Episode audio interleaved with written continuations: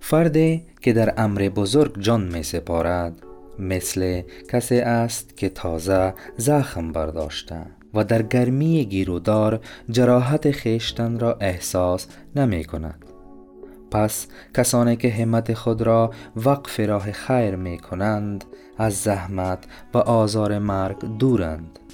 شیرینترین مرگ ها متعلق به کسانی است که کارهای بزرگ از آنان سر زده و آرزوهای بزرگ آنها برآورده شده است.